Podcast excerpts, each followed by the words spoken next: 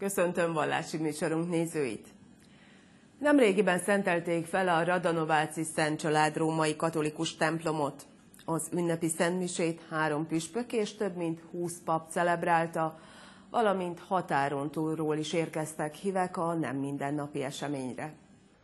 A Radanováci Szent Család római katolikus templom felépítése Leiszt József Palicsi plébános ötlete és szíveügye volt.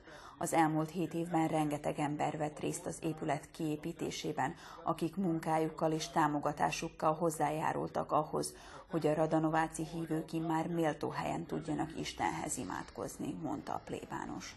A jó Istentől ajándék, hogy megadta azt a gondolatot, hogy ötletet, hogy fejemben megszületni tudjon ez az épület, hogy azt később úgy mondják papírra tudjuk tenni, és persze végül is nem volt könnyű, de a Jóisten segítségével itt lehet látni, hogy lehet sokat megtenni. A Jóistennel lehet sokat megtenni. És ezt a templomot a Jóisten építette föl, mert tudott hatni sok jóindulatú ember szívéhöz, és megértetni azt, hogy ha jó Isten akar velünk lenni itt a Földön, hogy egykor mi vele legyünk az örökké tartó boldogságban, az ő országában. Ő teremtette az eget és a földet, és megadta az embernek azt a lehetőséget, hogy birtokolja a földet és az eget. Ezt a tudatot vinni kell, megérteni, élni vele, és végül is eljutni oda. A templom alapkövét 2012-ben tették le, amelyet akkor Pénzes János Szabadkai megyés püspök szentelt meg. A templom kulcsát a felszentelés előtt szintén Pénzes János adta át Leiszt József Palicsi plébánosnak. Magamtól nem tudom kifejezni, mert sok élményem van benne, mert éreztem azt, hogy itt is meg kell adni az e- itt, itt élő embernek azt a tudatot, első tudatot, hogy eh, köztük él az Isten. Hogy nem csak ilyen meg olyan kacsaforgó vagy ilyen házak vannak, családok így építették, úgy építették, hogy tudják meg azt is, hogy köztük van a Jóistennek is helye, és tehát, mint ahogy azt a szertartásban is hallottuk, fölépítettük Isten házát és a mennyország kapuját. Ez sokat mondó gondolat, Istennek házat építeni. A Szent Misén részt vett Koleszár József is, akit egy nappal korábban szenteltek áldozó pappá. Így számára a templom szentelés még inkább felemelő esemény volt. Ez egy óriási megtiszteltetés, hogy már ö, itt tudok lenni, és áldozó papként, plébánosom mellett, főtisztelendő Leiszt atya mellett, akinek ö, a templom ö, felépítése Isten kegyelméből egy óriási érdem, egy nagy agyomány, nagy ajándék, és örülök, hogy itt tudok lenni, és részese tudok lenni ennek a nagy örömnek, Radonovác hívő népének örömében, és egyáltalán, hogy a mai világban még épülnek templomok Isten dicsőségére, talán ez volt az a hely az egyházmegye területén, ahol még nem volt ö, Isten számára az őt megillető ö, méltó ö, templom felépítve, ugyanis ö, a templomépítésnek a, a, az elképzelése fennállt már a múlt században, de sajnos a, az események következtében nem sikerült megvalósítani.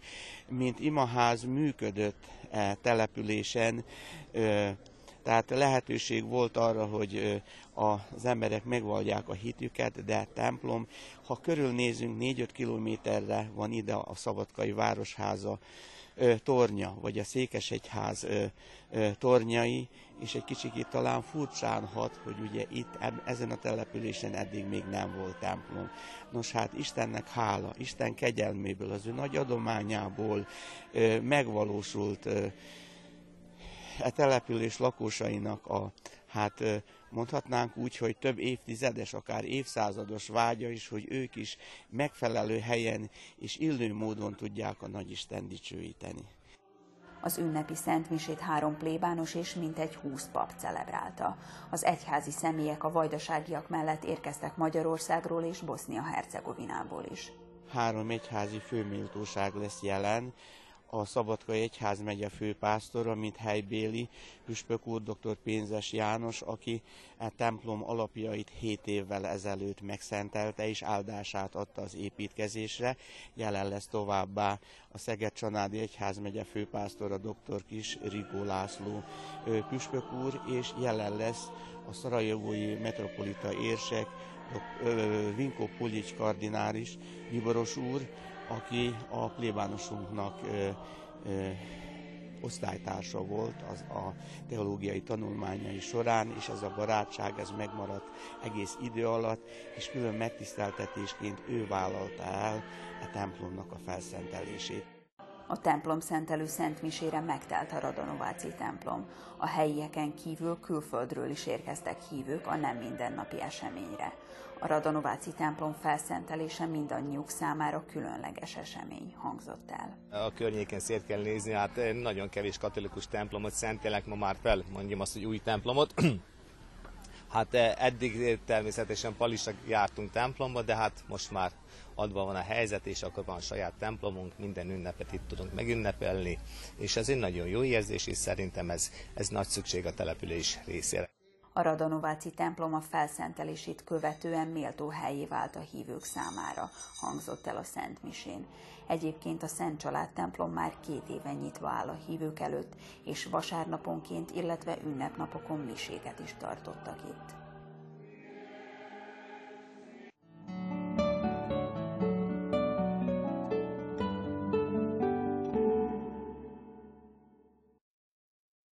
2018-ban kezdődött meg, és hamarosan befejeződik a Gombosi Szent László király templom főoltárának, oltárképének és szobrainak restaurációja. A gombosi hívek körében 2006-ban fogalmazódott meg a gondolat, hogy az utoljára a múlt század 60-as éveiben felújított Szent László király római katolikus templomot újból renoválni kellene. Természetesen egy templomhoz hozzányúlni az egy nagyon nagy vállalkozás, különösen ebben a mi korunkban, és pont ezért úgy döntöttünk, hogy lépésről lépésre fogjuk felújítani az egyházközség templomát. Először elkezdtük a villanyhálózatnak a kicserélését, ez 2007-ben kezdtük el, 2008-ig kb. egy éves folyamat volt, ami még mai napig sincs kész, de az a lényeg, hogy a falban már új villanyhálózat van, és ettől kezdve folyamatosan kezdtük évente, szinte valamit csináltunk a templomon. A külső vakolatnak a teljes levelése, illetve újra vakolása, a harang emeleteknek a, a teljes újrabetonozása, a harang szerkezeteknek a teljes kicserélése, a régi korhat egyébként már nagyon rossz állapotban lévő harangtartó szerkezetnek a teljes kicserélése. És akkor, amikor kívül, természetesen a, a, az egy örök probléma a templomon a bádog, amely egy relatív öreg, illetve egy már eléggé elkorhat bádog tető, amit hát szinte ilyen 5-10 évente festeni kell ahhoz, hogy ne rohadjon tovább maga a bádog. Tehát ezt próbáltuk részben kicserélni. És amikor kész lett a, a külső villámhárító rendszer, illetve a csatornáknak a cseréje, tehát teljes mértékben felújít kívül a templom, akkor tudtunk igazából a már nem égető, hanem lassú léptékkel is megvalósítható munkákhoz, ezek pedig a templomnak a belső díszítő elemeinek a, a rendbetétele. A templom főoltárának, oltárképének és szobrainak restaurációját Korhec pap Zsuzsanna művésznő, a Szabadkai Városi Múzeum restaurátora végezte. Mivel a, a gombosi templom berendezése főként 19. századi, ezért nincsenek olyan rossz állapotban tehát nem volt sem a főoltárkép olyan nagyon rossz állapotban, sem a szobrok. A főoltárkép esetében egy ilyen felületi tisztításra került sor. Szerencsére még nem pereg a festmény, de éppen ott van a határon, úgyhogy valószínűleg majd a következő restaurátor, aki 50 év múlva fog működni, az annak már le kell majd szerelni a képet és konzerválnia. Most ilyen helyi kis konzerválásokkal meg lehetett oldani a pergésnek induló felületeket, és hát ahogy majd a restaurálási dokumentációban látni lehet, a felfrissült a felület, tehát a felületen lévő szennyeződéseket eltávolítottam, és hát most a, a színvilága olyan a festménynek, amely amilyen eredetileg is volt. Ami a szobrokat illeti, azért vállalkoztam rá, mint festő, restaurátor, művész, annak ellenére, hogy a szobrokat szobrász restaurátorok kellene, hogy restaurálják, mert plastikai hiány szinte egyáltalán nem volt, egy újacskája hiányzott csak a szüzanyának, és hát igazából itt is a felületet kellett megújítani. Sajnos a, a tisztító próbák után kiderült, hogy nem minden felület tárható fel teljes mértékben, tehát például a fehér felületeket nem lehetett úgy letisztítani, hogy azok látványokban megfelelőek legyenek, mivel ez egy használatban lévő templom, ezért a hívek örömére és áhítatára kell, hogy szolgáljanak ezek a, a szobrok, és hát ilyen esetben például a fehér felületek, meg az aranyozások esetében rekonstruálásról rekonstruálásra került sor, és valódi aranyfüsttel díszítettük a szegélyeket azért, hogy ez tartós legyen, tehát hogy ne feketedjen be. Sort került még a, a főoltár építményének is a restaurálására. Itt a főoltár oszlopok fejezeteinek az akantusz levelei voltak, szinte mindegyikük letöredezve.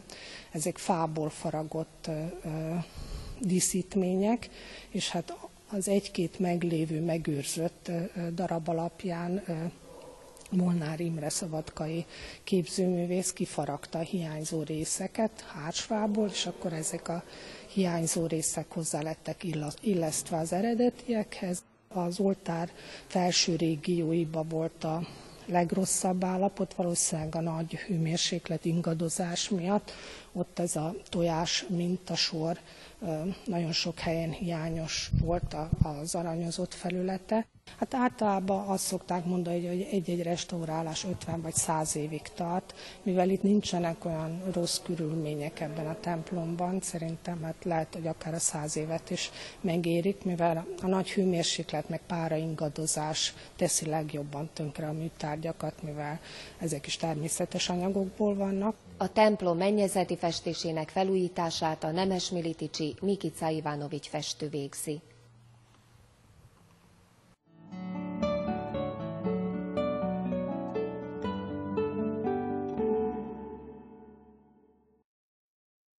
17. alkalommal szervezték meg a fiatalok körében nagy népszerűségnek örvendő Jézus barát gyalogtúrát, ezúttal Bogarason. A tábor ideje alatt a gyerekek napi 14-15 kilométert sétáltak legkisebb csoportokban.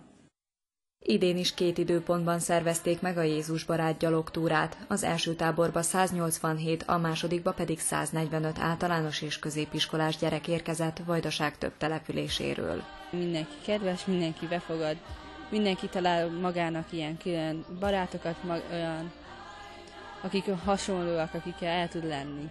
Sok a séta, aki új és jön, az észre fogja venni, hogy itt egész nap sétálni fogunk, délőtt meg délután oda-vissza.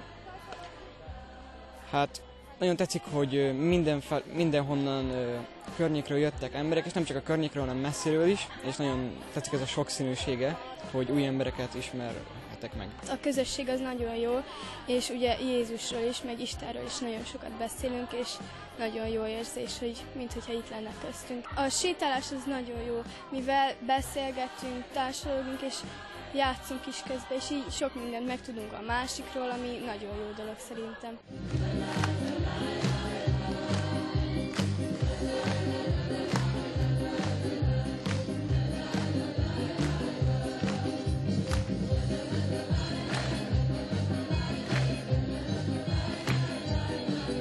Az idei tábornak megközelítőleg 50 önkéntes kisegítője volt, akik csoportokat vezettek, vagy a tábor mindennapi programját állították össze a gyerekek számára.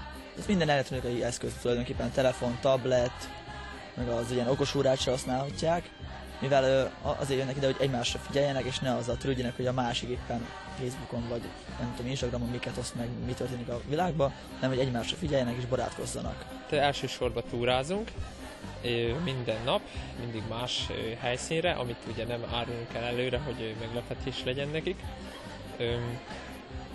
Minden napra van témánk, tehát az idei tábornak a témája a rózsafűzér, és azon belül most a titkokat dolgozzuk föl. Útközben tartunk szilenciumot, próbálunk imádkozni, egy tizedet úgy megbírunk. Aztán a helyszínen, tehát ahová megyünk túrázni, oda ott tartunk szentmisét, mindenkor szentmisét, mindig másik új misés papunk van most idén, és ott van egy előadás, majd utána ebéd, és víztöltés, és visszaindulás. Én nekem is ö, ö, Isten élmény ez, hogy ö, a gyerekekhez hozzá tudunk szólni. Tehát ö, ugye az első napokban még nem annyira ö, tudunk beszélni, tehát mélyebb témákat nem érintünk. Aztán később hát megnyerjük talán a bizalmukat, és akkor megnyílnak. Úgyhogy minden esetre én nekem ez örömet okoz, hogy a, hogy a gyerekekkel ebbe a táborba bírunk úgy beszélgetni, mint hogyha régebb óta barátok lennénk.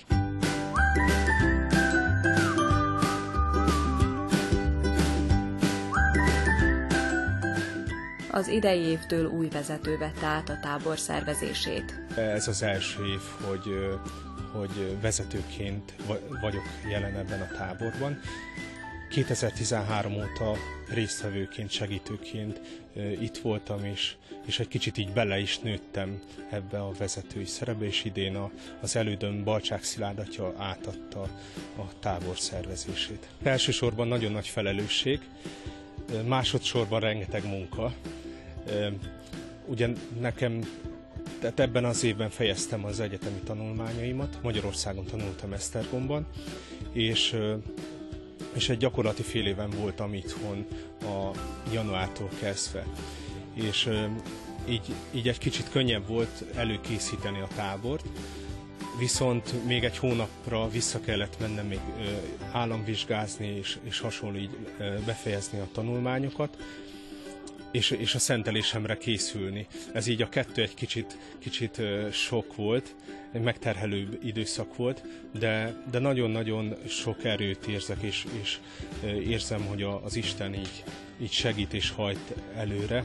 És, és azt tapasztalom, hogy nagyon sok embert küld, hogy segítsen ebben a munkában, és, és így, így kapok erőt, bátorítást ahhoz, hogy, hogy tud, tudjam végezni ezt a feladatot. Ezt a tábort egy, egy fél éves előkészítő folyamat előzi meg, havi egy találkozóval, egy hétvégés találkozóval, péntek este és, és szombati nap, szombat délelőtt. Különböző előadók jönnek ezek, ezeken az alkalmakon, jönnek pszichológusok, pedagógusok, szerzetesek, akik, akik gyerekekkel foglalkoznak. Jönnek Magyarországról is, és innen Vajdaságból is, és készítenek föl bennünket, és látnak el bennünket jó tanácsokkal, hogy hogyan tudnánk minél jobban foglalkozni a gyermekekkel. A tábor következő évi helyszíne is ezeken a felkészítőkön derül ki. Felmerül néhány ötlet, ellátogatnak a helyszínekre, és ahol a legnagyobb lelkesedés fogadja őket, ott lesz jövőre a tábor, fűzte hozzá a tábor szervezője.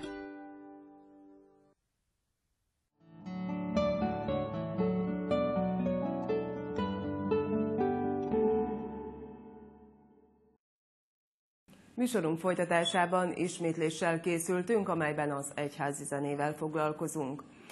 Riportot láthatnak Barnus Xavér Magyarországi orgonaművész 2013-ban megtartott koncertjéről, aki az akkor még felújítás alatt álló Szabadkai zsinagógában lépett a népes közönség elé.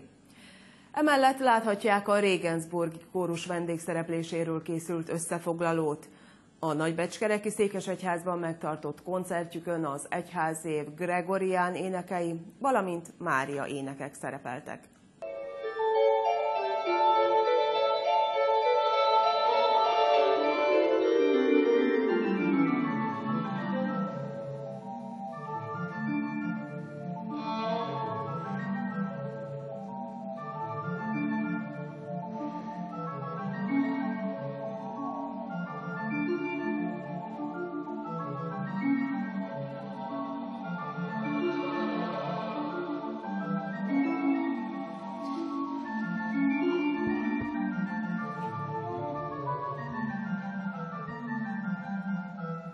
Párizsban, Angliában több ezres közönség előtt szokott fellépni. Ez a szabadkai, ez a vajdasági fellépés kicsit más volt.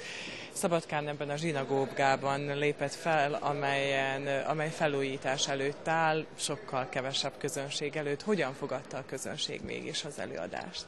Hát ha hiszi, ha nem gyakran szoktam a saját, én a Balaton felvidéken egy pici faluban lakom, és gyakran szoktam ott a falusi templomban ilyen 8-10 fős koncerteket adni, és rettenetesen szeretem. Á, nem, hát nincs ilyen, hogy nagy koncert, vagy kis koncert, nagy közönség, vagy kis közönség. Egy van, Johann Sebastian Bach, aki a legnagyobb, és tök mindegy, hogy az ember 5 vagy 10 vagy 200 ezer embernek játsza, ugyanaz, ugyanaz. Eleve, amikor az ember belemerül a zenébe, akkor olyan szinten ö, ö, lekapcsolódik a külvilág, hogy édes mindegy egyébként, hogy hányan vannak.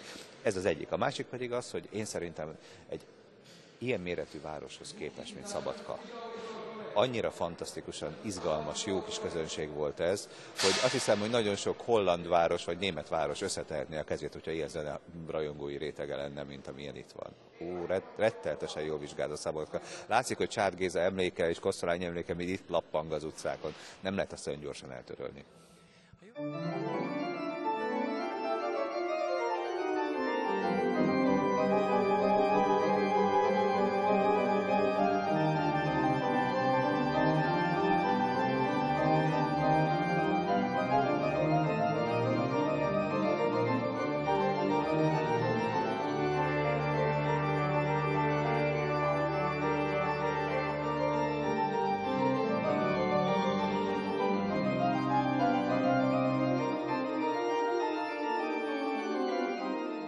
Ha jól tudom, zongorával kezdte. Honnan a szerelme az orgona iránt? Rettenetesen egyszerű, mint minden kisgyereket 1522 óta, engem is folyamatosan Halász Judit zenével akartak elaltatni gyerekkoromban, és helyzet az, hogy akkoriban, mert vagyok olyan öreg, még bakelit lemezek voltak, és ezeket ilyen, gondolom Csehszlovákiában gyártott bakelit lemez tartóban tartották a szüleim, és ahogy apám húzta végig a kezét, valahogy összecserélődött két lemez, és nem ott volt Halász Judit, ahol kellett volna, helyette kihozott egy orgona felvételt. És életemben akkor láttam először templomot belülről, mert engem nem nagyon vittek a szüleim gyerekkoromban templomba. Egy orgonát akkor láttam életemben először, egy nagy hollandiai katedrálisnak az orgonáját, és akkor apám már csúsztatta volna vissza, mert azt mondom, nem, nem, nem, azt akarom. Mert apám azt mondta, de hát ez nem fog téged érdekelni. Bíz csak rám, mondtam öt és fél éves öntudattal, és apa berakta, és meg volt róla győződve, hogy három perc vagy 40 másodperc után követelem a levételét ennek a felvételnek, és nem, végighallgattam, aztán utána azt mondtam még egyszer, harmadszor, negy...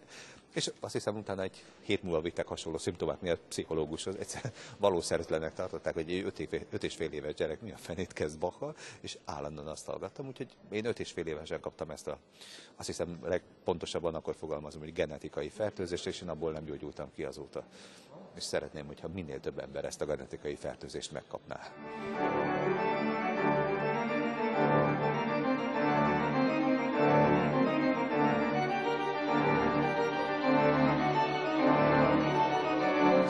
85-ben egy CD felvétel készült, elkészült Európa első orgona CD felvétele. Ha jól tudom, akkor ezzel elindított egy hullámot itt Európában, ami az orgona ugye az orgonát kicsit közelebb hozta a közönséghez. Nézze, az orgonával az az alapvető probléma, hogy ez nem volt koncerthangszer évszázadokig. Ott volt, magasztos volt, de az, hogy valaki leüljön egy orgonához és koncertet adjon egy templomba, ez blasfémiának tűnt. Egyszerűen nem engedték. Tehát az orgona az jó 150 évvel később kezdte a koncertkarrierjét. És nagyon érdekes, ez egy különös furcsa dolog, hogy a magyarországi orgonazene, az pont egy vajdasági úrhoz kötődik. 1885-ben Nagybecskerekben született Antalfi Zsíros Dezső, aki egy fantasztikus organista volt, a Zeneakadémia első jelentős orgonatanára, és nagyon nagy hírű virtuóz, és ő volt az, aki tulajdonképpen a koncertműfajt meghonosította Magyarországon. Ő 1907-ben kezdett el koncertezni a Zeneakadémián, mert akkor épült fel a nagy termi orgona, akkor kezdett el koncertezni, aztán 45-ben Amerikában ugye meghalt, de gyakorlatilag ezt a műfajt Magyarország előbb teremtette meg, mint Németország vagy Franciaország. Akkor ott még mindig csak a templomban, mint az Isten tiszteletnek valami kedves része, miséken játszottak, de nem több. Ő viszont önálló hogyha szabad így mondom, a hatalmi ágát tette az orgona koncertet. Úgyhogy Antalfi Zsíros Dezsőnek is ezáltal a Vajdaságnak külön hálás vagyok.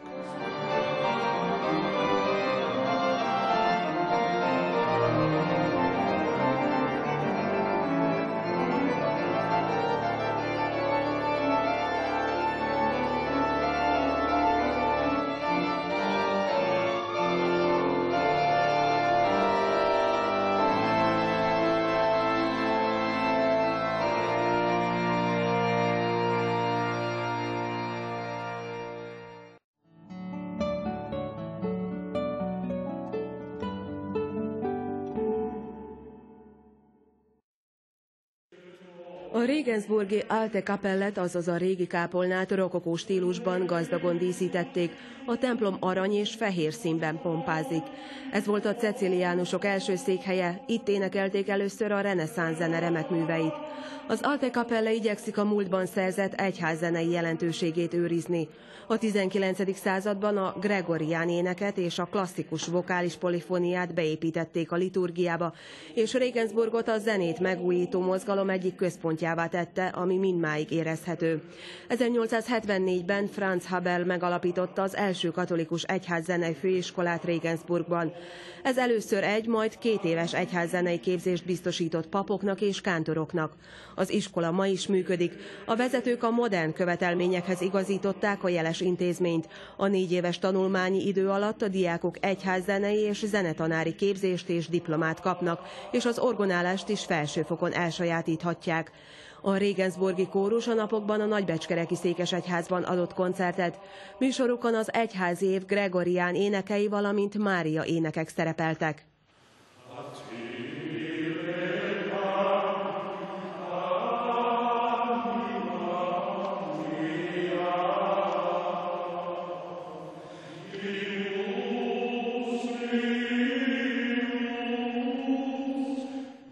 Singen jetzt schon mit mir seit 1975. A Skólával már 1975 óta együttműködünk. Jó magam is kórusvezető voltam, a Regensburger Domspatzen énekkart vezettem.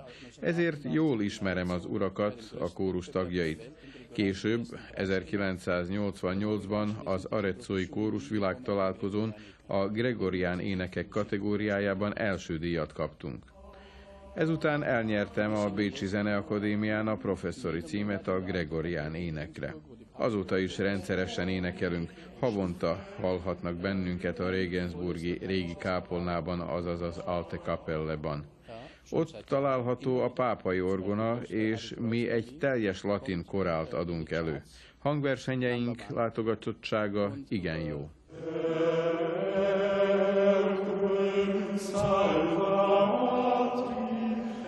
A Gregorián ének egy szólamú, hangszerkíséret nélküli liturgikus kórus vagy szólóének latin nyelven. Lényegénél fogva ige hirdetés és imádság. A Gregorián éneket azért komponálták a liturgikus ünnepek alkalmára, hogy a keresztény örömhírt közvetítse, és az ima formájában feleletet is adjon az ige hirdetésre. Ezért ez a zene ma is elbűvöli a nyitott lelkű hallgatót. A gregorián énekeket nem alkalmazhatják ott, ahol anyanyelven vagy népnyelven folyik a szertartás. Ugyanis népnyelven nem adható elő a gregorián ének, ezek az énekek csak a római katolikus egyház latin nyelvű miséihez illenek, és ez a 6.-7. század óta ma is így van. Magát a zenét először úgy 930 körül jegyezték fel, tehát ez a zene több mint ezer éve él.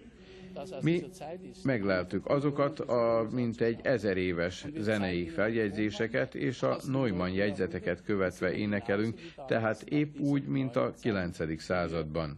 Ezt be is mutatjuk az összejöveteleken és a műhely munka során.